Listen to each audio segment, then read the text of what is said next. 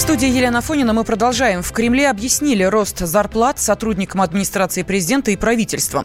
Как сообщил пресс-секретарь главы государства Дмитрий Песков, чиновникам просто вернули часть оклада, урезанную раньше.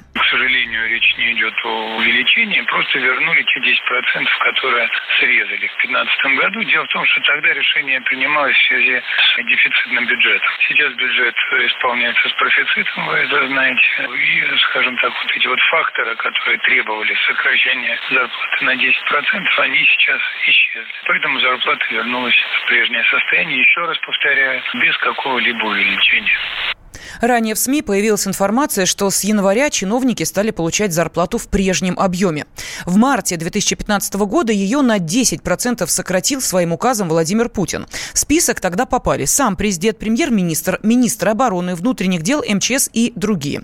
На 10% урезали зарплату также депутатам и сенаторам. По закону они привязаны к зарплатам членов правительства. Такие решения были необходимы, заявил позже Кремль, объяснив это трудностями с бюджетом из-за американских санкций и падения цен на нефть.